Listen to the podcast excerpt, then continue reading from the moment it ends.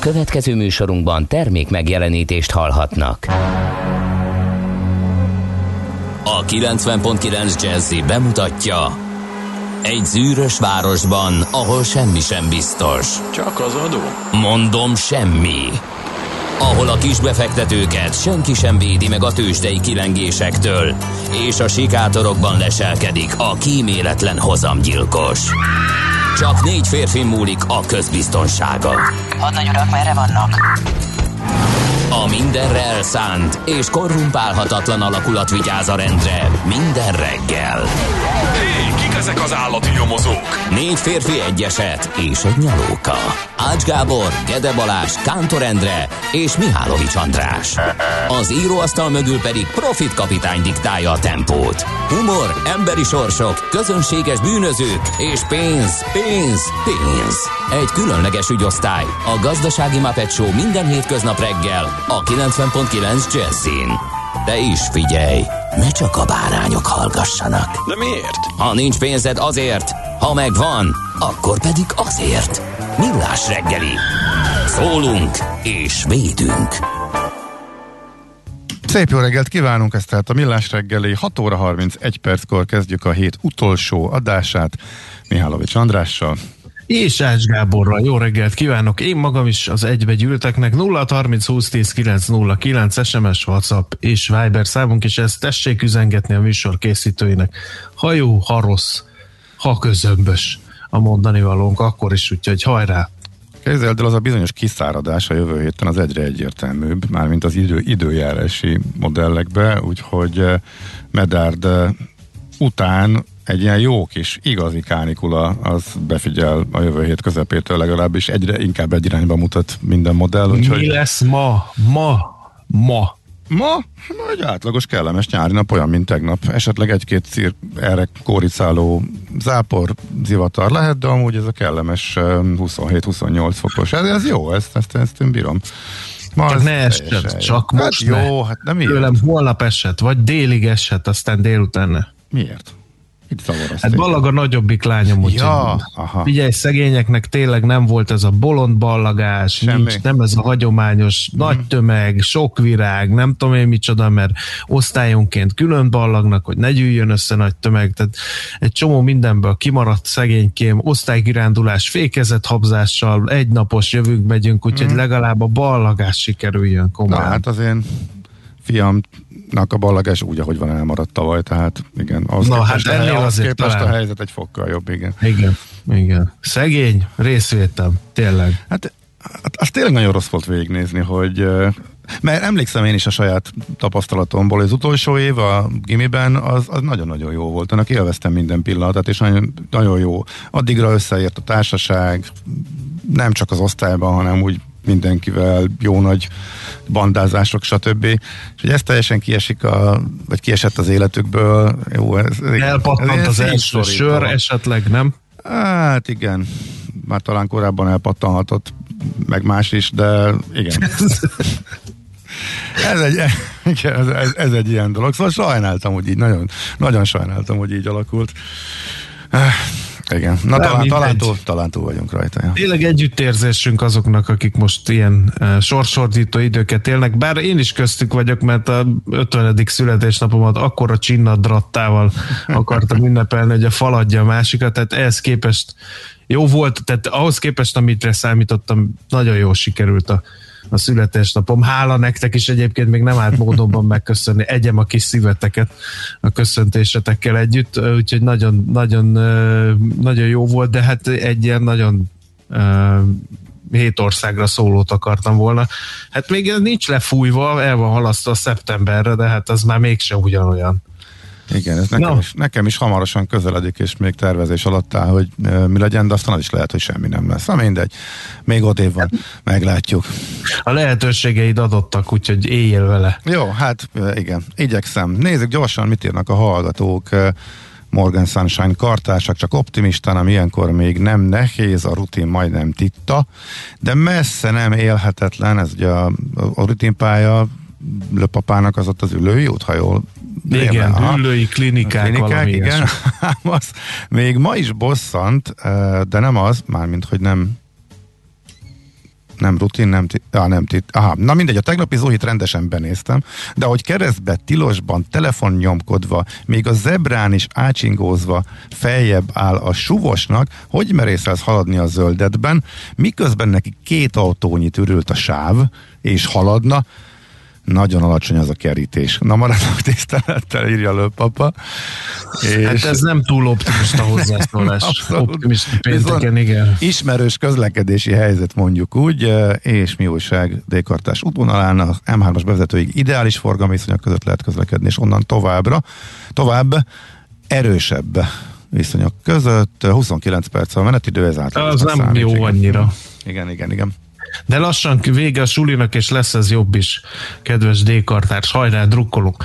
Na, nézzük a megemlékezéseket. Barnabás napja vagyon. Ma én nekem egy Barnabás ismerősöm van, hát ő az MNB alelnöke. Ugye, az neked is. Igen, és Debre, Barnabás, Debreceni Barnabás kifelejtett kriptoszakértőt. És tényleg, hát, hát ne, igen, és például. Debreceni Barnabás, igen. állandó kriptodeviza szakértőnk. Úgyhogy mind a két Barnabás ismerősüknek nagyon boldog névnapot, és azon Barnabásoknak is, akiket nem ismerünk, de hallják ezeket a szavakat, szintén boldog névnapot kívánunk.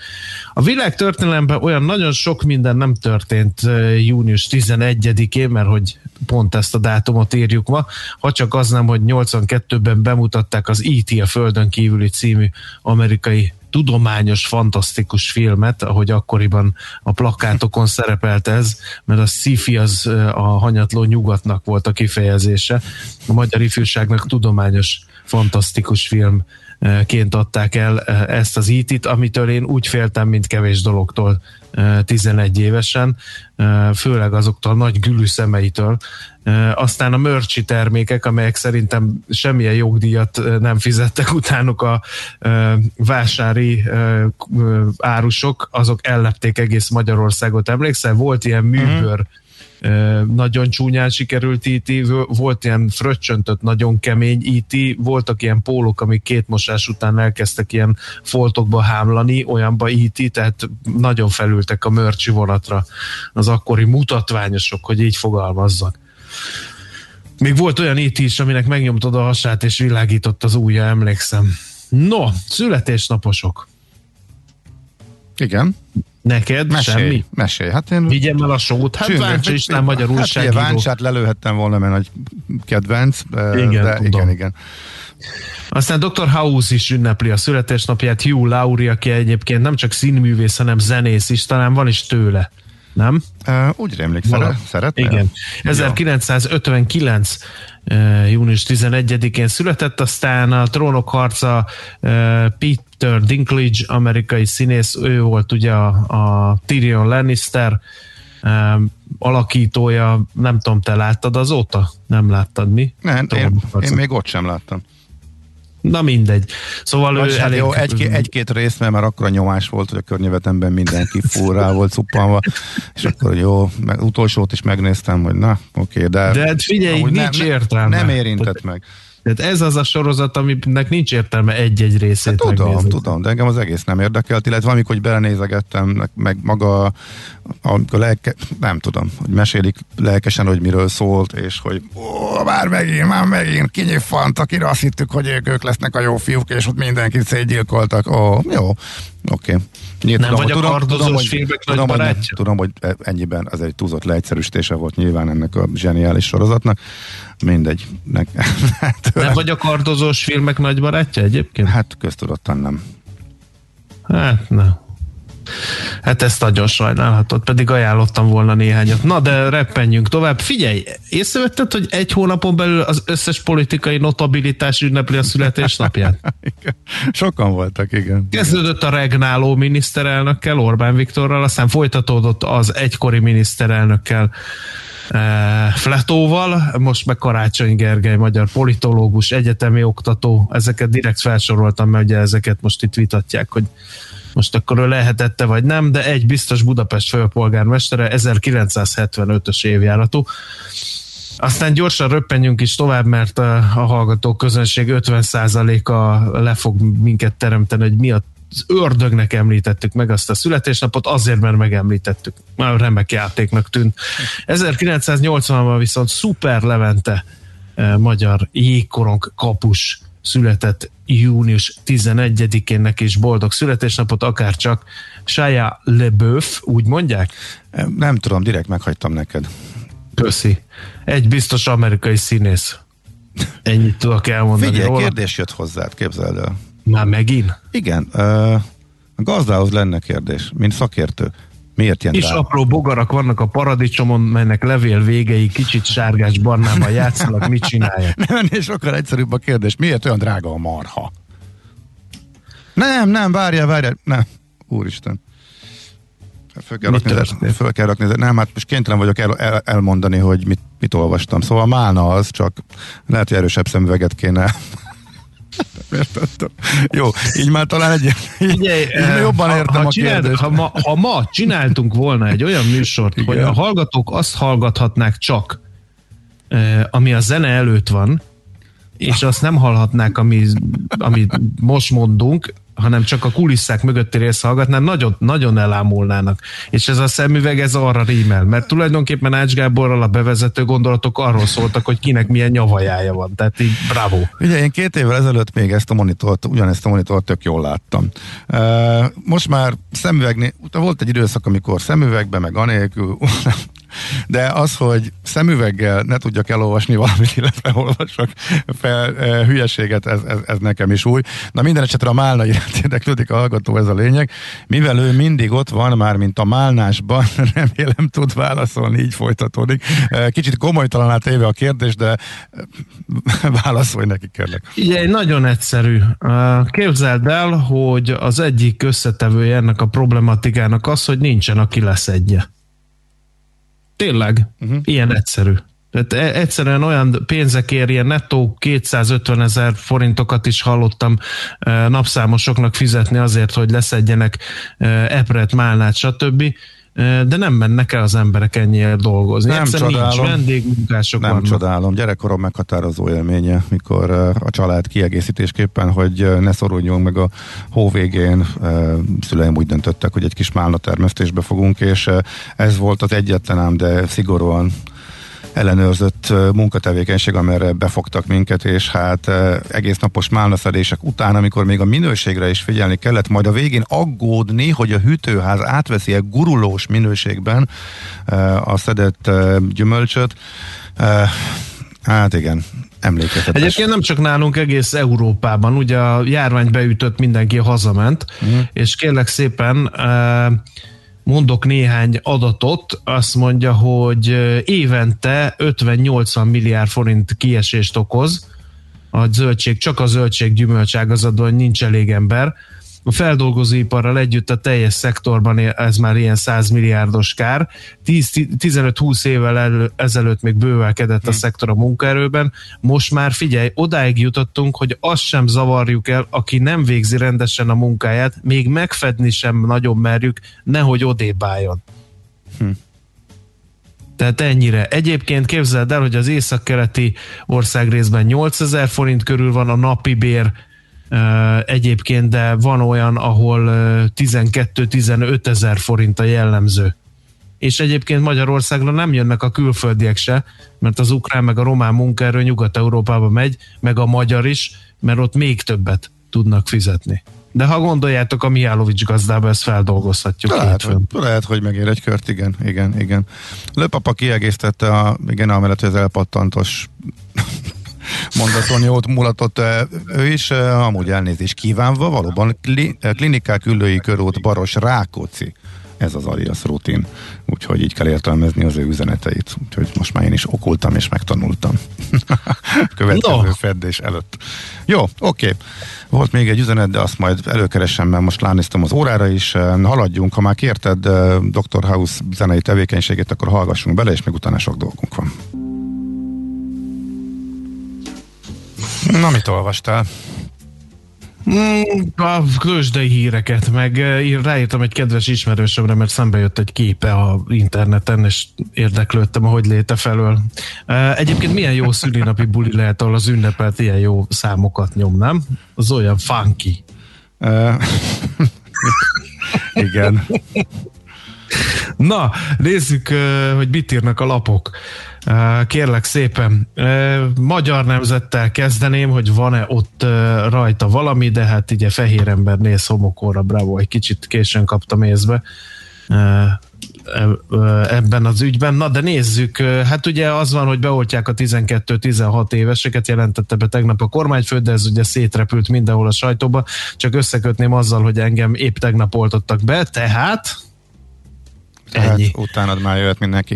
Itt volt, egy, volt egy... Lehet, lehet következtetni. Itt volt hat nap bizonytalanság, és Igen. én tényleg több embert megkérdeztem, de senki, de senki, a hallgatókat is megkérdeztük itt a műsorban, senki racionális magyarával, de még ötletese volt senkinek, hogy mi történt azok után, eh, hogy eh, gőzerővel oltottunk, az volt a kommunikáció, hogy alig várjuk, hogy jóvá hagyják, és akkor olthassunk, vakcina áll hegyekben, tehát lehet oltani, és mindenki a világon, akinek van, az elkezdett oltani. Ehhez képest múlt, hét, múlt pénteken belökte a miniszterelnök, hogy hát nem kell, ráérünk, meg még bizonytalanság, meg hát még a tudósok sem tudják, meg szóval ez a, ez a kis szokásos lamentálás, mintha kihátrált volna az egészből. Akkor kíváncsi voltam, mit mondanak a, a nagy egészségügyi megmondó emberek. Nakusban volt mindenki egész héten keresztül. Aztán tegnap hirtelen kelt a miniszterelnök és mondta, hogy ja, de hát akkor mégis csináljuk. Majd megjelent. Be is indult az Majd élet. megjelent a meg, meg, egyik megmondó ember, és már órákkal később, igen, nagyon helyes, hogy elkezdünk oltani.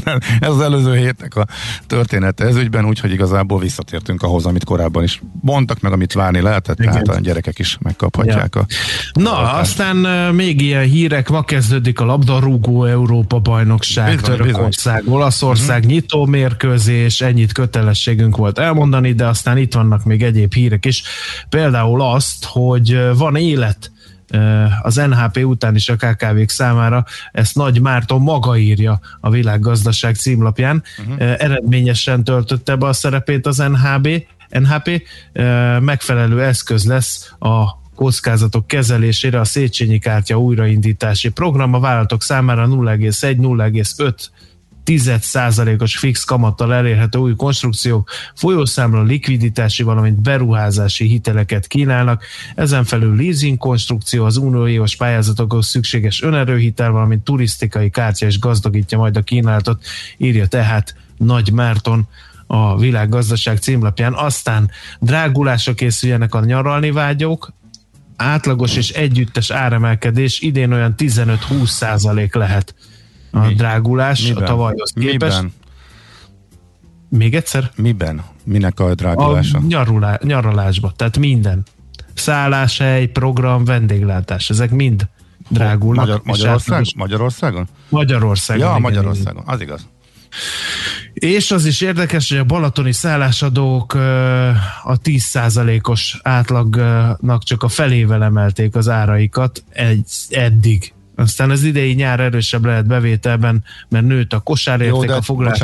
tegyük hozzá, hogy tavaly ott volt a legdraftikusabb emelkedés, Igen. onnan nem tudott tovább emelkedni, ugye Balaton volt a menekülőhely sokaknak. És... Egyébként én kíváncsi leszek erre, mert szerintem az, a biztos, ami biztos alapon mindenki lefoglalta a családi nyaralását, Aha, aztán igen. várja, hogy lehet-e menni Horvátba, vagy Olaszba. Bizony. És ha lehet, akkor szerintem ezeket a foglalásokat le fogják mondani, mert én is körülnéztem a belföldi szálláspiacon, és tényleg tényleg nagyon sok frekventált turisztikai célpont, ha szabad így fogalmaznom, teltházas. Igen, és van egy ilyen várakozás a szakértők körében, és igen, Szigetvári Józseffel beszéltem a szállás.hu vezetőjével néhány hete, és ő is azt mondta, hogy lemondások várhatóak, hogyha kinyílik például ez a vakcina igazolvány életbelépés még könnyebben lehet majd külföldre utazni, akkor lehet, hogy miután mindenki már csak lemondhatót foglal, és nem is olyan jellemző, hogy előleget kérnének, mert hogy nem nagyon kérhetnek a szállások, illetve ha igen, akkor azt is visszaadják. Szóval, hogy tavaly a tavalyi évvel ellentétben ez most egy valós hatás lehet, lesz, lehetnek üresedések a Balatonon, illetve a legnépszerűbb üdülőhelyeken Magyarországon. Hajdúszobosztó továbbra is nagyon népszerű egyébként. Na, szóval hát én, én azt hiszem, hogy ez. Ja, még a Népszavának volt egy címlapi anyaga, amit be akartam idézni, hogy ekkora széndiokszid kvóta árak mellett 2022 végéig tartott a Mátrai erőmű működése, mondta a népszavának egy szakmai forrás, és emlékeztetett arra, hogy Magyarország második legnagyobb erőművének könyveiben a céget megvásárló állami MVM csak ez év végéig biztosít működés fenntartása felől. Most a kvóta tőzsdéjára 53 euró, és hát azt jósolja a cikk, hogy ezen túl csak veszteséget fog termelni. Uh-huh. Azt mondja, jó reggelt uraim, nekünk az őszi barack, a szőrös fajta volt a nagy projektünk gyerekkoromban. Írja a kedves hallgató, arra reagál, hogy nekem ugye a málnaszedés volt kötelezettség. A végszedést hajnalban kezdtük, éjszakában nyúlóan válogattunk, és apu még utána vitte a zöldségeshez. Meleg volt, izzadtunk, a barack meg ugye szőrös. Az egyetlen jó dolog az volt benne, hogy a szúnyog csípés nem viszketett, mert mindenünk viszketett a barack ránk szőrétől. Utána 25 éven keresztül nem ettem barackot, e, írja Pengész. Isten hozott az agráriumba, kedves Pengész. Tudnék én, tudnék én még ennél is durvább mezőgazdasági idény munkákat, hiszen ebből tengettem az életemet, amíg a felsőoktatásban dolgoztam. Például a gigant pulyka szállítás az embert próbáló feladat, hogy csak így felvillan csak egy emléket. Azt mondja, hogy nekem volt egy, nekem a piacozás élmény volt ezzel kapcsolatosan meg. Egy kevés barackunk is volt, de az nem volt annyi, hogy ütőházba, tehát hogy ilyen nagyobb eladásra nagy kertbe vagy akárhova vigyük, Úgyhogy azzal kétszer kiültünk a piacra, és uh, ott árultuk, és vicces volt, amikor tanáraim jöttek vásárolni a piacon. De nekem a barazkkal kapcsolatosan ennyi élményem van még. Na jó, ezeket úgy el, elhanyagoljuk, úszunk egy gyorsan a tőzsdére. Igen.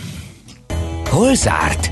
Hol nyit? Mi a sztori? Mit mutat a csárt? Piacok, árfolyamok, forgalom a világ vezető parketjein és Budapesten. Tőzsdei helyzetkép következik. 0,6%-ot, de ment följebb a Bux 48.475 pontig.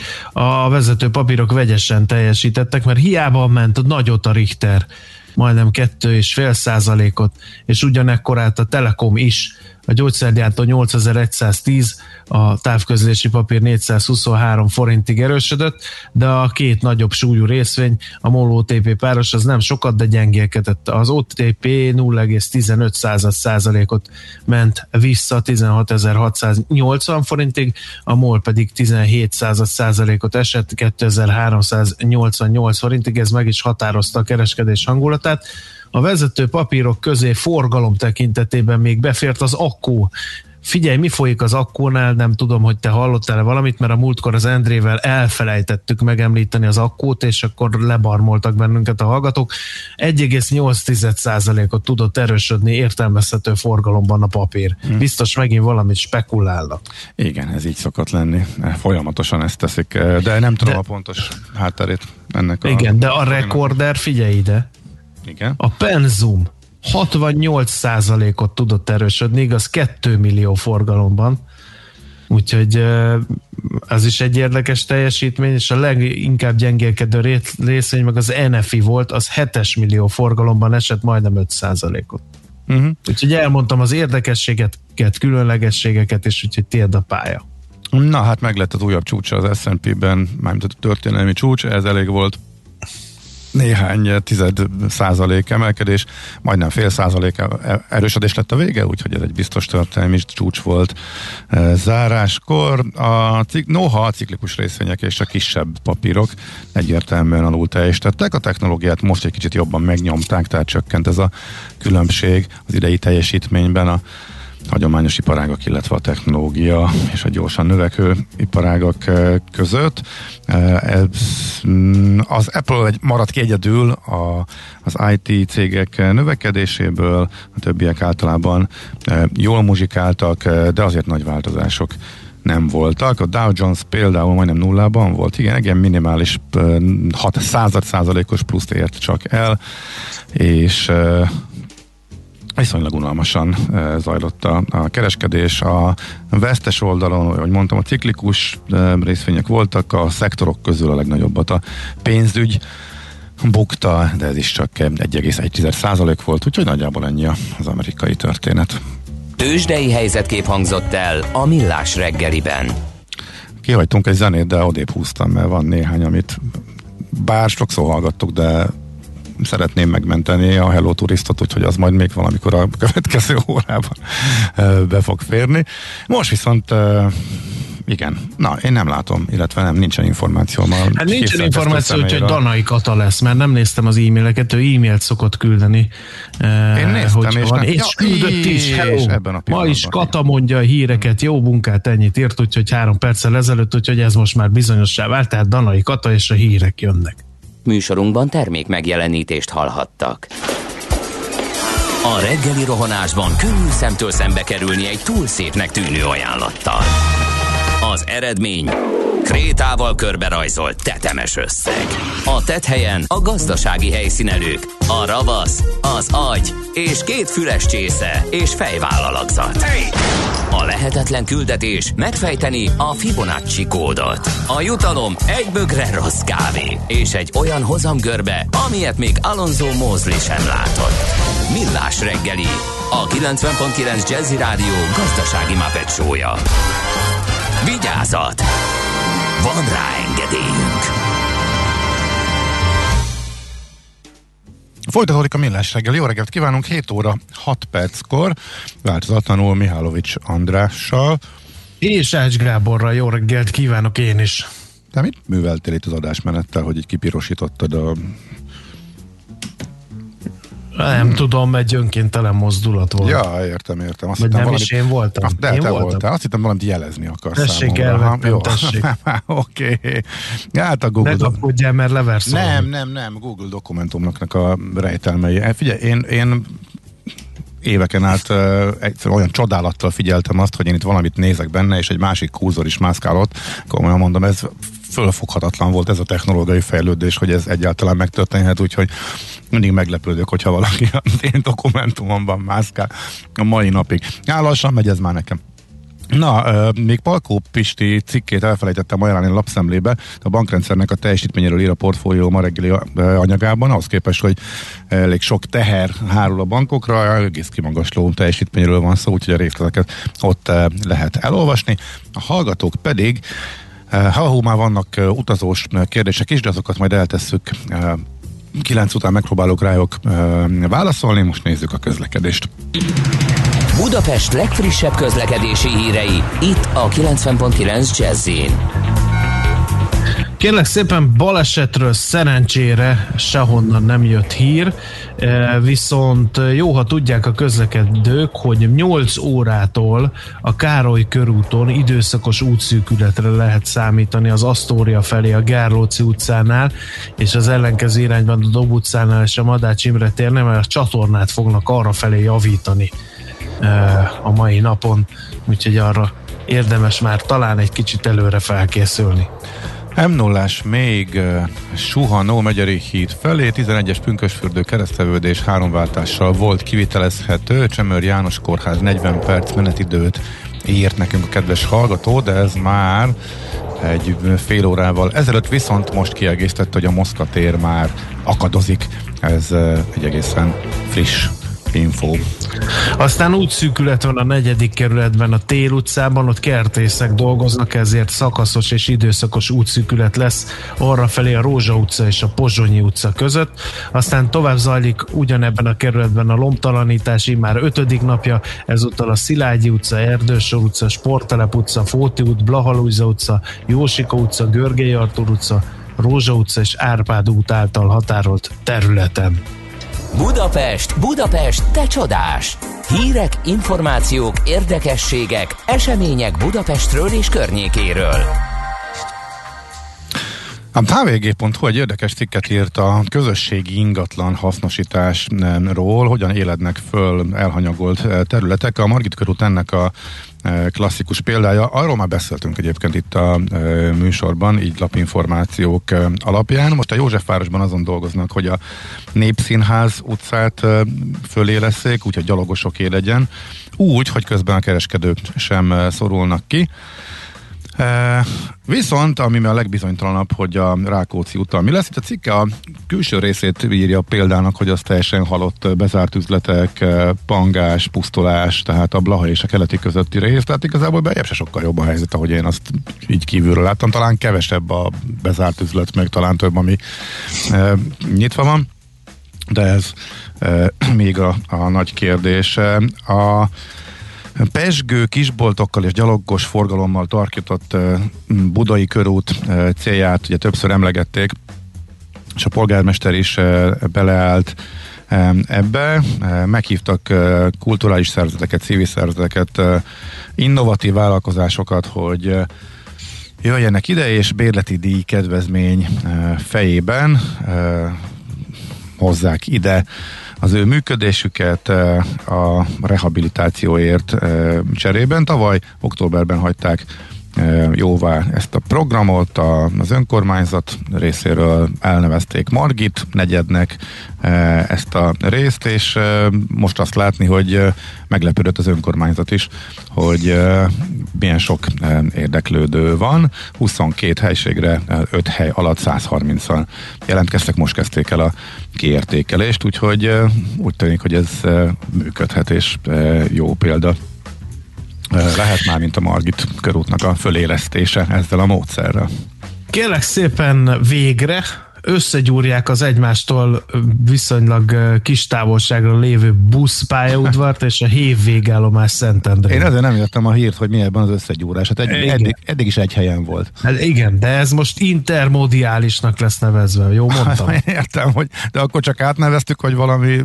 Tehát nem, nem lesznek még azért fejlesztések uh-huh. is. Békes megyeren és Budapesten kívüli szakaszokon jelentős számú P plusz parkolót terveznek, ez dicséretes, több mint ezer helyjel.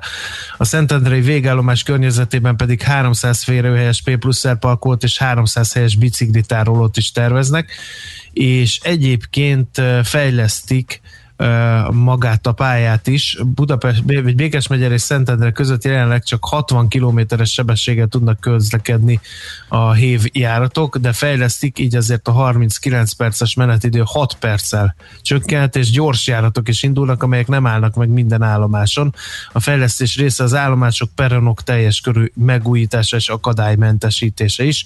Hogy mikor? Hát um, idén nyár végén látványtervek, tendereket 2000 2022-ben esedékes befejezése után írják ki, már mint a tervezés befejezése után, és az építési munka még onnantól három év, tehát ez nem mostanság lesz akkor innen ezek szerint. Uh-huh. Oké, okay. egy pillanatra visszatérve akkor a mert nem fejeztem be, hogy miért nagyon nehéz a Rákóczi úton ugyanazt megcsinálni, mint a Margit körúton. Itt sokkal kisebb az aránya az önkormányzati tulajdonban levő üzlethelyiségeknek. Az derült ki.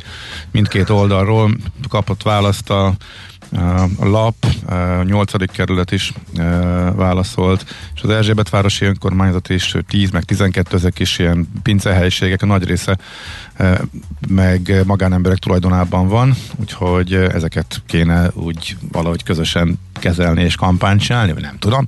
Minden esetre ott azért kisebb az esély arra, hogy uh-huh. sikerül föléleszteni. Na, ezek voltak. Azt mondja, hogy a Hungária, pillanat, még ezt gyorsan rápillantok erre az üzenetre, mert fontosnak tűnik. Igen, a Hungária körút már elég dugulós, vissza kell szoknom a egy órával előbb indulásra, írja a kedves hallgató. Hát remélhetőleg csak ebbe a következő néhány napban lesz az érvényes, aztán majd a nyári szünet segít ezen a helyzeten. Nekünk a Gellért hegy a Himalája. A Millás reggeli fővárossal és környékével foglalkozó robata hangzott el. Folytatódik a millás reggel, és tegnap mosolyogtam azon, hogy milyen mesterséges intelligencia dolgozik a zeneszerkesztő programban. Ez is éppen tegnap gondolkodtam, hogy akkor valaki fölteszi már azt a kérdést, majd valamelyik kormányinfon, hogy most akkor a határzárnak vége, hogy akkor most igen, jöhetnek a turisták, és most minden megváltozik, mert hogy erről nem esik nagyon szó. És hát borzasztó volt nézni a hirtelen le, a kollégákra rászakadt kérdezés lehetősége mellett az ismétlődő papírról fölolvasott, előre fölkészült, alákérdezős, annyi fontos dolgot lehetett volna, és uh, nagy részt ilyeneket uh, kaphattunk. De mi legalább megtudtuk, hogy uh, a magyar gazdagoknak a 80%-a e, baloldali. No, erről megkérdezzük a friss gazdaglista szerkesztőjét. Szakonyi Péter itt van, itt van velünk a vonalban, tehát a 100 leggazdagabb lista és kiadvány. Felelős szerkesztője, jó reggelt! Jó reggelt, szervusztok! Hát én nem számolgattam Először ezt. is lőjük el azt, ami nem meglepetés, vagy nekem legalábbis nem volt az, essünk túl a top 3-on kötelezően, mert a, minket jobban érdekel mert néhány más dolog, de hát nehogy kihagyjuk a fő ö, üzenetét ennek a kiadványnak. Tehát ki lett az első három leggazdagabb magyar, és mekkora vagyonuk van? Hát az idei, idei évben lett nálunk a, a száz leggazdagabb magyarban az első Mészáros Lőrinc, aki tíz év után váltotta Csányi Sándor, és az ő vagyonát mi 450 milliárd forintra ö, ö, taksáltuk. A második lett, hogy ebből is kiderült Csányi Sándor, és a harmadik ö, Gatyán György, akinek 305 milliárdos ö, vagyont ö, tételeztünk fel a, a nevem mellett, és most már ennyit számoltunk ki. Ez gyakorlatilag nem nagyon változott, mert ez a, ez, a, ez a vezető hármas azért most már két-három éve változatlannak tekinthető. Csak ugye a mozgások, a pontos helyezések változtak. Igen. Na, és akkor innen jöjjenek az érdekességek, mert ezt szerintem minden sajtótermékből utána olvashattak a, a drága hallgatók, hogy kik a leggazdagabbak, hogy 20 éves a kiadvány. Engem az érdekel legjobban, hogy az első kiadvány és a huszadik kiadvány összeállítási módszere az változott az eltelt két évtizedben. Szerencsére nem. Megmaradtunk azon elvek mellett, amit 2002-ben Emők Pállal és Kocsi Ilonával, akik az akkori még újságnak tekinthető magyar hírlapban dolgoztak, és akik együtt gondoltuk azt, hogy a saját tőkét fogjuk majd ki emelni, mint kiindulási pontot a vagyon számolásához. Tehát mi nem elsősorban ö, olyan cégértéket számolunk, amit ö, mások, hogy megnézik, hogy a, mennyi a cégnek az EBITDA-ja, akkor valami iparági szorzóval felszorozzák, aztán valami diszkonttal le minősítik, és akkor valamilyen érték jön. Tehát mi egy megpróbáltunk akkor is egy, egy több tényezős, több alkotórészből összeállt ö, vagyonértékelést létrehozni, és szerencsére az elmúlt húsz évben ez ö, jól működött, és a másik előnye pedig a dolognak az, hogy mivel ez két évtizedet tükröz, és mind a 20 évben ugyanúgy dolgoztunk, tehát egymással összehasonlíthatók a dolgok, és nem kellett valamelyik évben, vagy, vagy, vagy valamely években váltót állítani, és, és teljesen más. És finom hangolni, és stb. Mm. stb. És milyen, Na, milyen volt a fogadtatása, meg a hozzáállása a szereplőknek, illetve hányan cserélődtek, mekkorát változott mondjuk 10, illetve 20 év alatt a lista? Hát a 2002-es kiadvány, amikor így visszatekintek, az egészen elképesztő indulatokat, érzelmeket váltott ki. Oly mértékben egy olyan történt meg, hogy biztonsági őrökkel kellett a nyomdába ö, ö, vigyázni a kiadványt, hogy nehogy lába keljen, és mondj, ha jól emlékszem, akkor is csütörtökön jöttünk ki, és a legnagyobb megdöbbenésemre kedden már a nagykörúton lehetett kapni fénymásolt példányba az első száz leggazdagabbat, úgyhogy nem sikerült tökéletesen az, az őrzés annak idején, ez is azt mutatta. A, 20 év alatt a, a igen jelentős változások voltak, azt gondolom, hogy ezt mondani se kell, hiszen a, a, a 2002-es kiadványban a vagyon, a 100, össz, 100 leggazdagabb összvagyona az 632 milliárd forint volt, a mostani pedig 5500 milliárd fölött van, tehát igen jelentős a gyarapodás, még akkor is, hogyha az inflációt is levonjuk ebből. Csak érdekességként, és igazán nem számmisztika, hogy ez a 632 milliárd, ez pontosan annyi, tehát a 2002-es összvagyon, ez pont annyi, mint amilyen, amennyi az első tíz vagyongyarapodása volt a tavalyi évben. Tehát tényleg nem... Jézus, ez azért elég érdekes, hogy 2002-ben az összvagyon volt annyi, mint amennyit most gyarapodtak. Ez azért nagyon, nagyon sok mindent elárul. Az első az tíz? Első tíz. Az első tíz, igen. Ráadásul az első tíz, igen. És, um... No, figyelj, Péter, a, a hozzáállás, a listán szereplők hozzáállása mert mondtad ezt a biztonsági őrösdit, meg azért nyilván voltak elég kemény vitáitok az elmúlt két évtizedben a szereplőkkel. Most már megbékéltek? Elfogadják, hogy van egy ilyen lista? Elfogadják, hogy újságírók megbecsülik embereknek a vagyonát? Mert én kétféle gazdag embert tudok elképzelni ma Magyarországon, aki nagyon szeretne, hogy rajta legyen, de nem kerülhet rá valamilyen okból, és van olyan is, aki meg hát rajta kellene, hogy legyen, de ő meg nem akar akar rajta lenni? Minden ö, variáció előfordult az elmúlt években természetesen.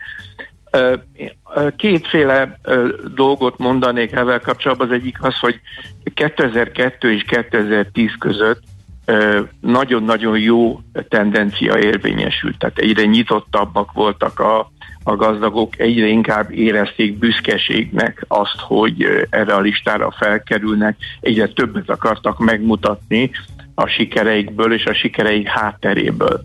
Utána volt egy törés, és ennek bizonyos elemei ma is érvényesülnek, ma is hatnak, jelesül az, hogy megpróbálnak a szócikkekből minél több adatot, számot kigyomlálni. És mivel mindenkivel egyeztetjük azt, hogy milyen szócikk jelenik meg róla, ez bizony napi küzdelmet is jelent, hogy, hogy megőrizzük a legfontosabb adatokat, hogy az olvasók képbe legyenek.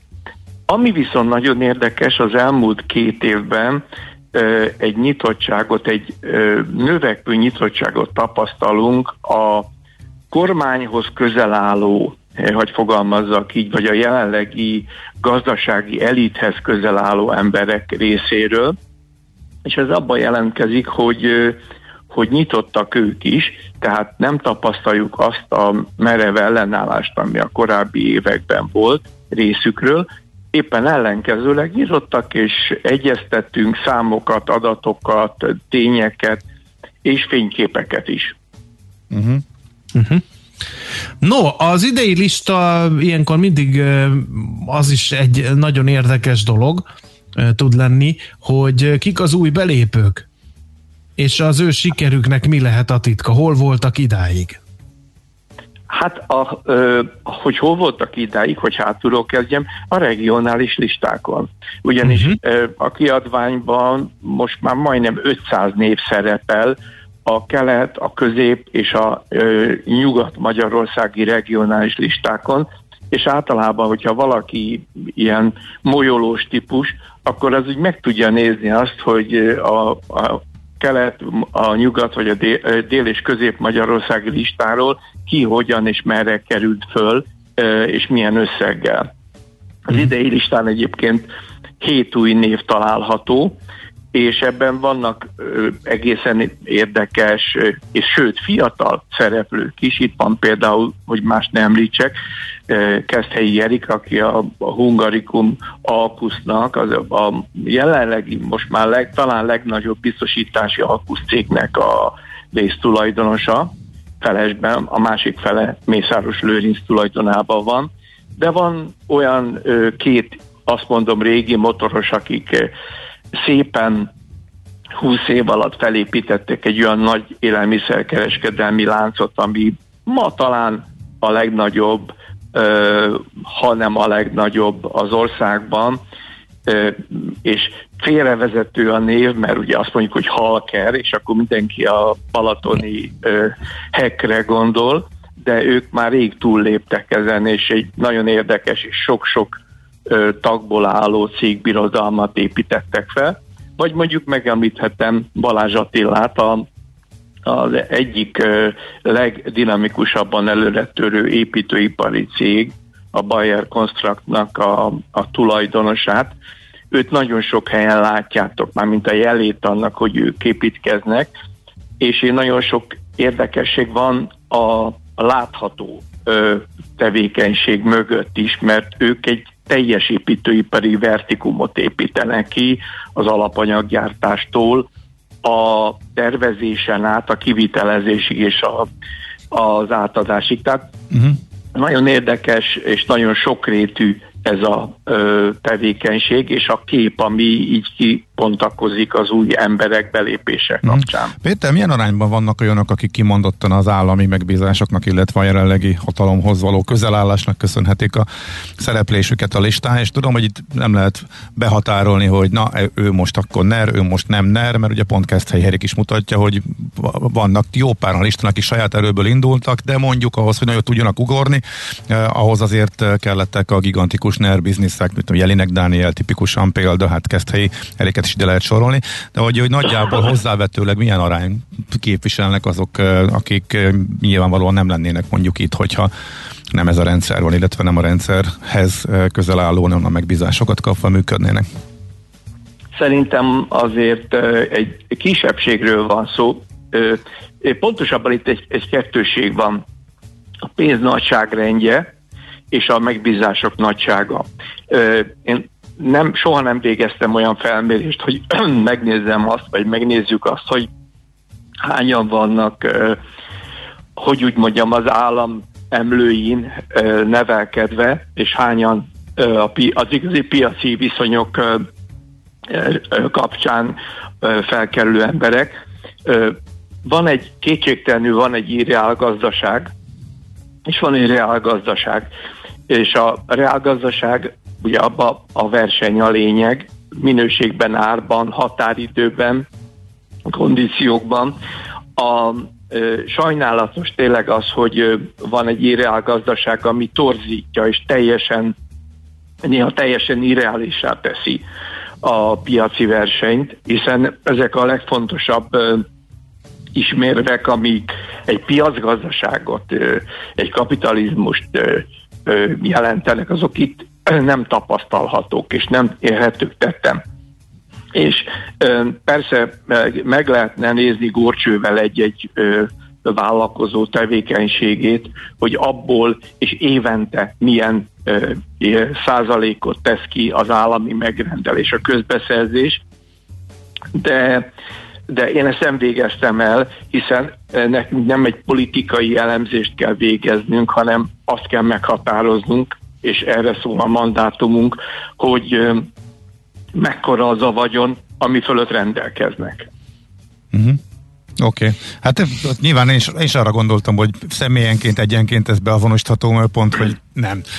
És ö, van, akit véleményes, meg nem is lehet besorolni, csak hogy mégis ö, az elmúlt tíz év ez mekkora változást hozott a ö, listán, és mennyire borultak fel a piaci viszonyok, erre vonatkozott a kérdés.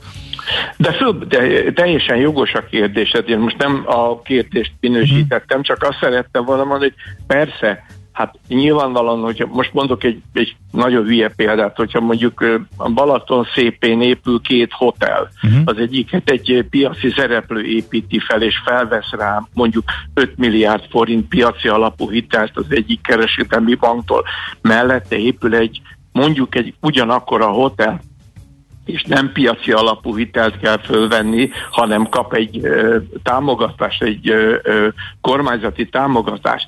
Hát nem létezik, hogy a kettő azonos rajtvonalról indul, amikor a szállodákat megnyitják.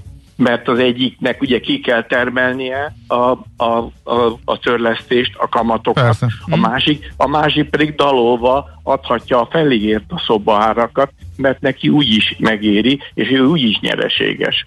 Uh-huh. Igen, és éppen És ezért ugye ez nem ezt így. Aha, és, és amit, amit nem mondtam, az nem egy abszolút légből kapott történet, ez egy mindennapos történet, és nem csak a szállodaiparban, hanem lehet ez bárhol. És nem véletlen, hogy míg az első szereplő, mondjuk aki piacon dolgozik, az azt mondja, hogy hát én nem Balaton szépén fogok építeni hotelt, hanem átmegyek mondjuk ö, ö, Ausztriába vagy Szlovákiába, mert ott egyenlőek a piaci feltételek, és meghagyom ezt a piacot annak, aki különböző támogatásokkal indul. Én ilyen versenyben nem akarok részt venni. Mm. És azt mondom, hogy talán igaza is van. Uh-huh, uh-huh, igen, igen, igen, értjük. Oké, okay, Péter, hát nagyon szépen köszönjük, hogy beszélgettünk erről, és örülünk, hogy ismét uh, van ez a lista is. Szép napot, jó munkát! Köszönjük Én szépen, Péter. Hello, szervusztok! Szia. Szakonyi Péterrel beszélgettünk, tehát a száz leggazdagabb lista és kiadvány felelős szerkesztőjével.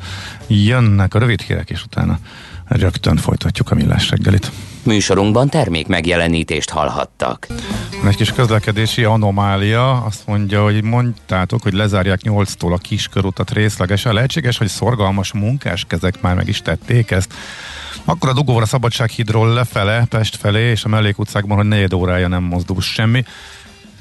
Áll az egész, mint csizma a betonban, írja Ló Béla. Ha valakinek plusz infója van erről, akkor e, ezt is e, várjuk. És egy másik hallgató, egy Rockefeller idézettel szórakoztatott bennünket. Ő azt mondta, ha nyugodt életet akarsz, ne üzletelj az állammal, ha gazdag akarsz lenni, üzletelned kell.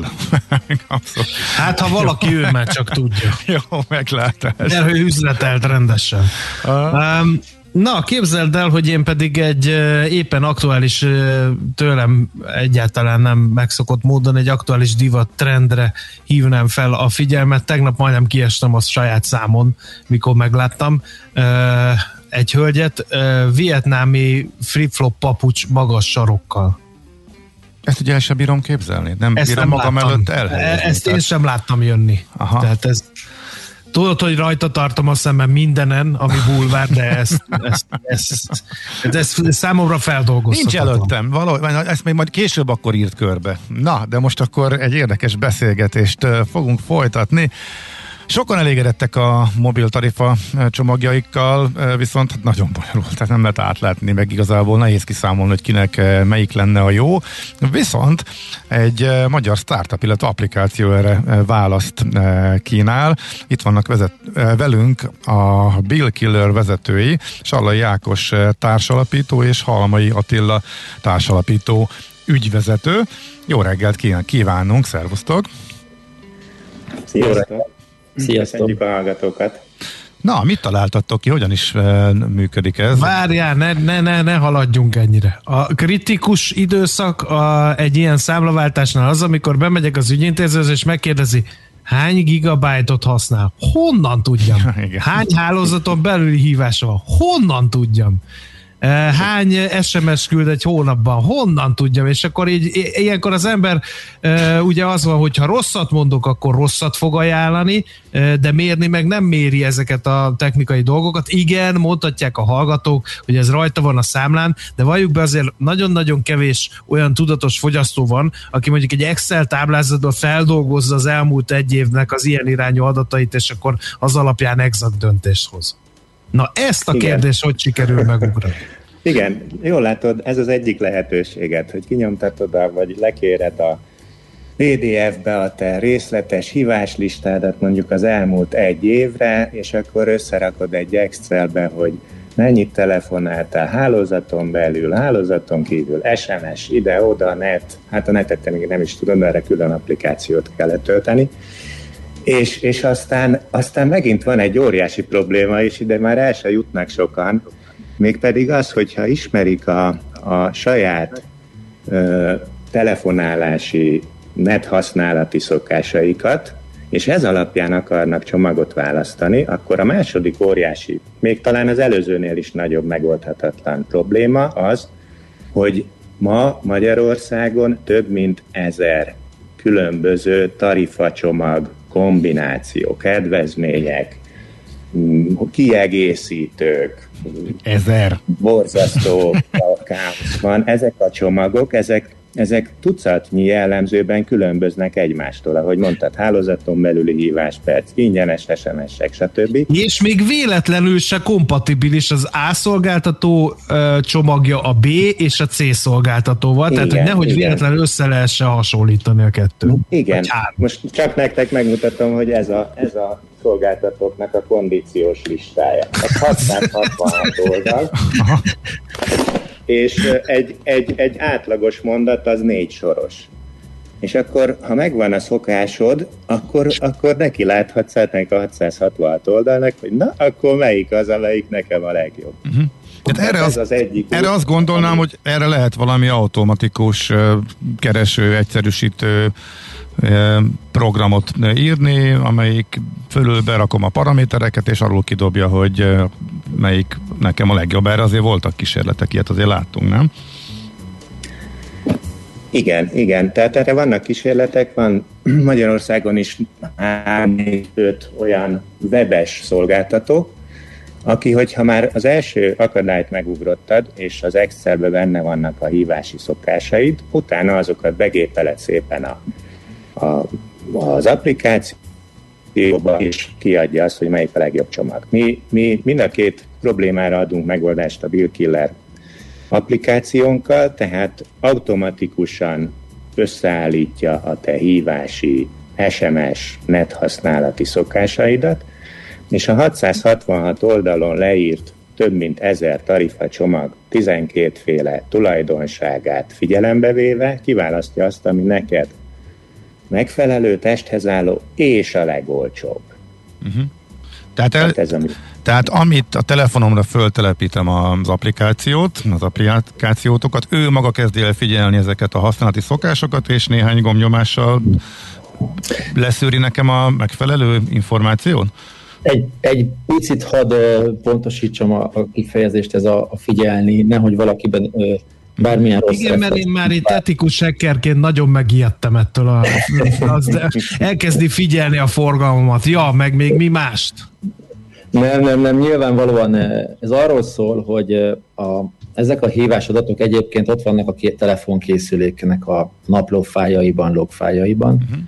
és a mi applikációnk az nyilvánvalóan előzetesen hozzáférést, engedélyt kér a felhasználótól, mielőtt bármit is tenne, és ezekhez az adatokhoz csak abban az esetben férünk hozzá, hogy a felhasználó hozzájárulását adja, hogy a hívásokhoz, az SMS-ekhez, illetve a net használati adatokhoz hozzáférhessünk, és ezeknek a, az összesített, havi összesített adataival számolunk, hogy 20-as, 30-as, 70-es irányba mennyit, hány másodpercet telefonált valaki, 20-as, 30-as, 70-es irányba hány darab SMS-t küldött, illetve összesen az adott hónapban hány megabyte adatot forgalmazott nekünk, ennyi adat bőven elégséges, ezzel már tudunk számolni. Tehát Picit, hogyha, igen, hogyha valaki telepíti, akkor ezeket visszamenőleg látja, és azonnal számol, vagy pedig kell neki bizonyos idő, még látja magát, hogy én az a én szokásaimat.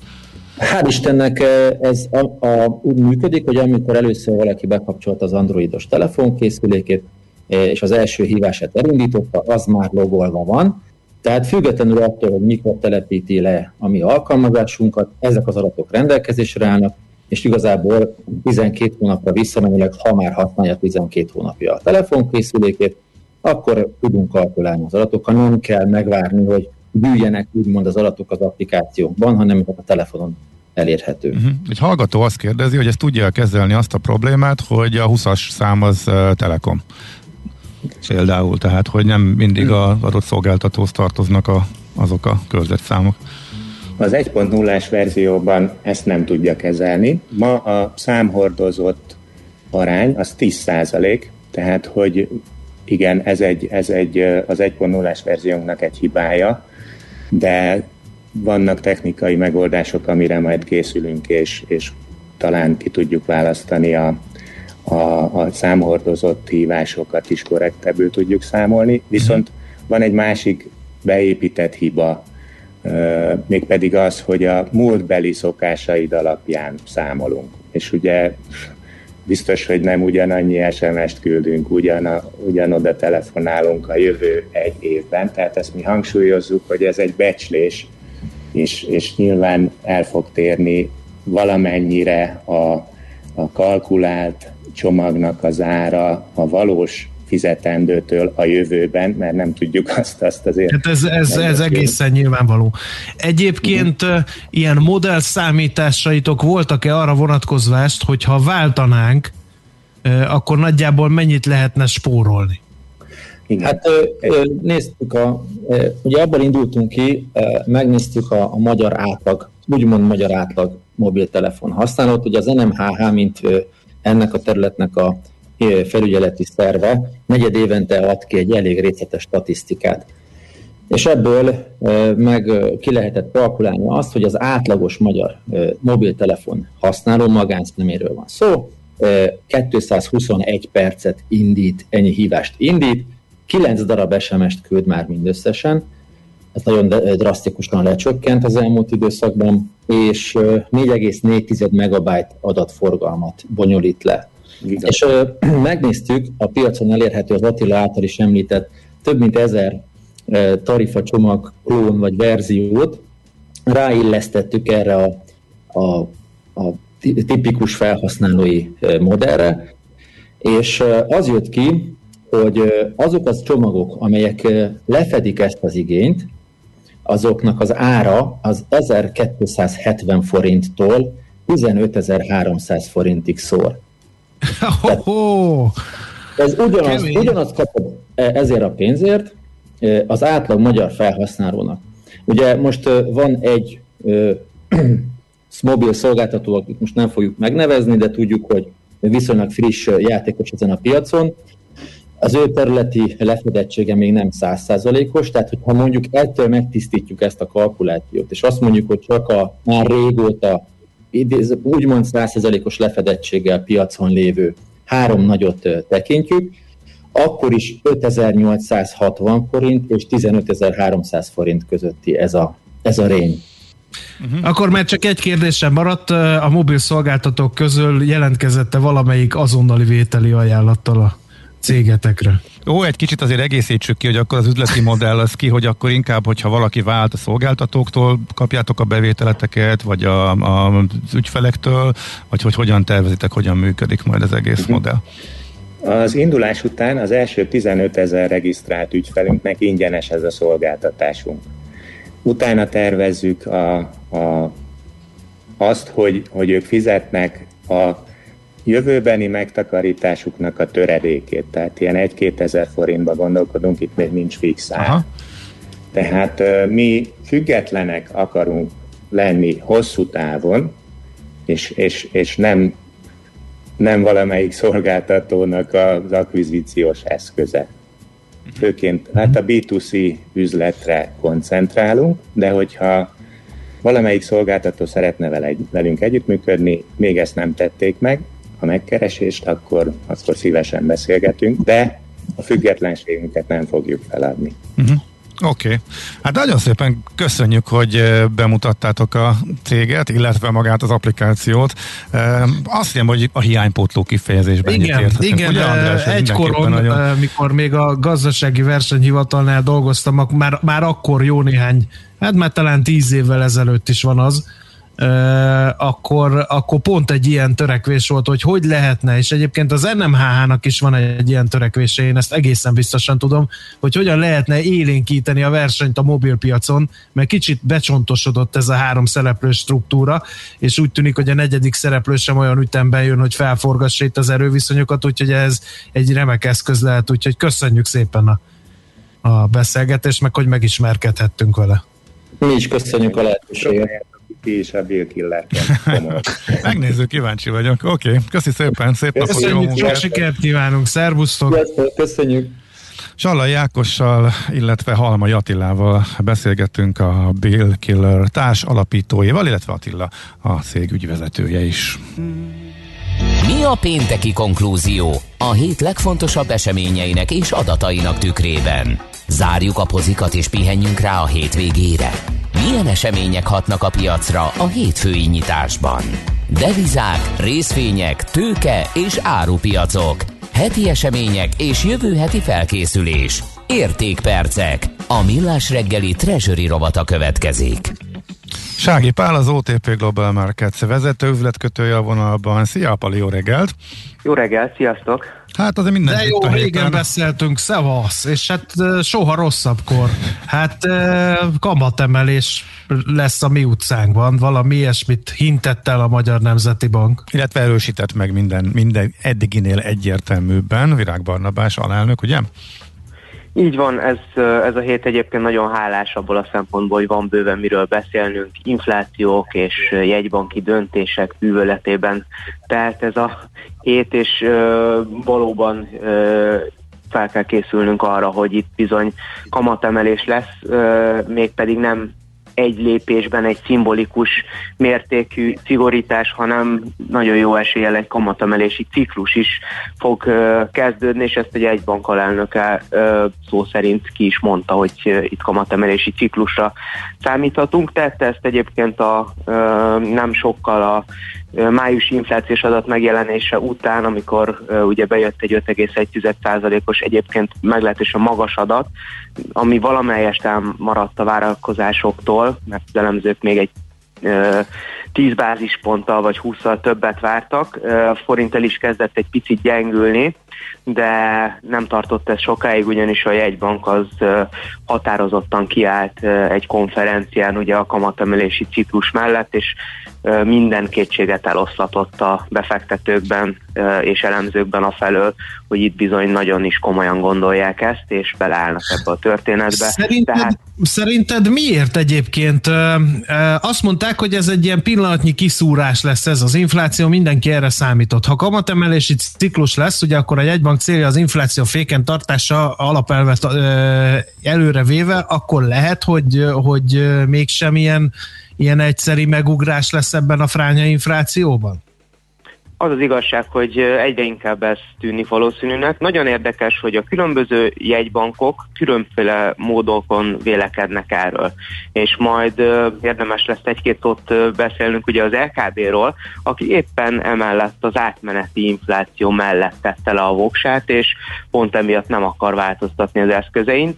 Ezzel szemben a Magyar Jegybank valószínű, hogy azt látja a folyamatokban, hogy bizony itt nem egy átmeneti felszúrásról van szó, hanem mélyebb, tartósabb folyamatok állhatnak a háttérben, és ebben bizony lehet igazság, tehát itt ugye nem csak a bázis hatás az, ami miatt ennyire uh-huh. nagyot ugrik ki az infláció, hanem például a nyersanyagáraknak a, az emelkedése, ami gazdasági strukturális okokra is visszavezethető, és, és ez valószínűleg azért a jövőben is felünk lesz így módon ugye a, az inflációnak az ütemét tartósan is magasan tartatja, úgyhogy ezzel valamit kezdeni kell. Ott van egyébként emellett még ugye az a fogyasztás növekedés, amit, amit a, a következő hónapokban valószínű látni fogunk, és itt is azért ugye azt láthatjuk, hogy azért van elkölthető jövedelem a gazdaságban, és ezt az emberek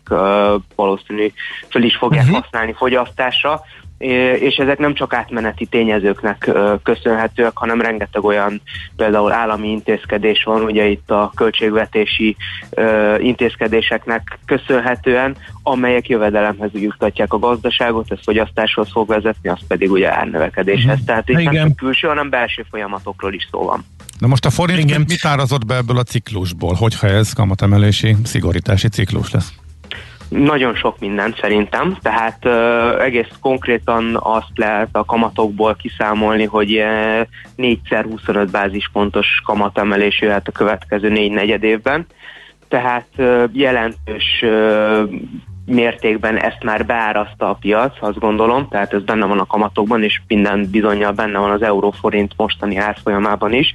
Tehát ehhez képest mondjuk további forint erősödést fundamentális oldalról azt tudna okozni, hogyha a verzió vagy ennél is szigorú pályát vázolna fel a jegybank, ezt nem tartom igazán valószínűnek, vagy pedig a környezet változna meg oly módon, hogy mondjuk a többi jegybank nem szigorít, vagy nem olyan ütemben szigorít, mint amit most várnak. Hát erre volt egy példa egyébként a tegnapi LKB döntés, ahol gyakorlatilag minden kétséget eloszlattak afelől, hogy itt bizony tart még a buli, és eszikágában sincs visszavonni például ezt a PEP nevű eszközvásárlási programjukat, sem pedig kamatot nem szeretnének emelni, és bár megemelték mind a növekedési, mind az inflációs várakozásaikat, mind a két esetben, tehát úgy a GDP-re, mint a, az inflációra egy átmeneti kiszúrást várnak, amely egyébként 2023-ra gyakorlatilag úgy mérséklődik, hogy a, a GDP 2,1%, a várt infláció pedig 1,4% lett, tehát a 2023-as várakozásokat már nem is módosították fölfelé. Ez érdekes, mert ugye évekig az volt, hogy a Magyar Nemzeti Bank kiemelkedően extrém, ultralaza monetáris politikájáról volt híre, sokat beszéltünk róla, most meg nálunk abszolút ez átfordult, miközben Európában maradt a nagy lazaság. Érdekes helyzet, az biztos. Oroszországban is kamatemelés jöhet, ugye? Így van, így van. Egyébként a, a, azért... De akkor hol nem? Bocsánat? Bocsánat, közbevágtam, hogy Oroszországban is kamatemelés jöhet, lassan ott tartunk, hogy hol nem jöhet kamatemelés. Hát azt most mondta a Pali, hogy hol nem, Európában. Például leginkább. De az oroszok miért, illetve a Ruberre hogyan hat? Um, itt, itt még egy fontos gondolat van, hogy ö, úgy látom, hogy ö, azért ahol nagyobb a, a mínuszos reálkamat, tehát ugye a, az infláció mértéke minél jobban meghaladja a, az alapkamat mértékét, főleg ez a fejlődő piacokon igaz, annál inkább azért akik hitelesek akarnak maradni, azok kénytelenek a kamatemelés felé elmenni, és egyébként ez a, az MNB-re is igaz, és az orosz jegybank bankra is igaz, ott ugyanis 6%-os inflációt mértek májusra, uh-huh. és emellett egyébként van egy van egy 5%-os alapkamatuk, amit már elkezdtek emelni márciusban, és vélhetőleg ennek a folytatása fog következni a mai napon, ugyanis ma jegybanki döntés lesz. Negyed százalékot valószínűleg legalább fog emelni az orosz jegybank, de az sem kizárt, hogy fél százalékos emelés mellett döntenek, és egyébként a rubel erősödése az jól mutatja azt, hogy a orosz jegybank ebben az inflációs célkövetésben egyébként jó, és jó volt a múltban is, tehát viszonylag hitelesen képes kommunikálni és cselekedni is.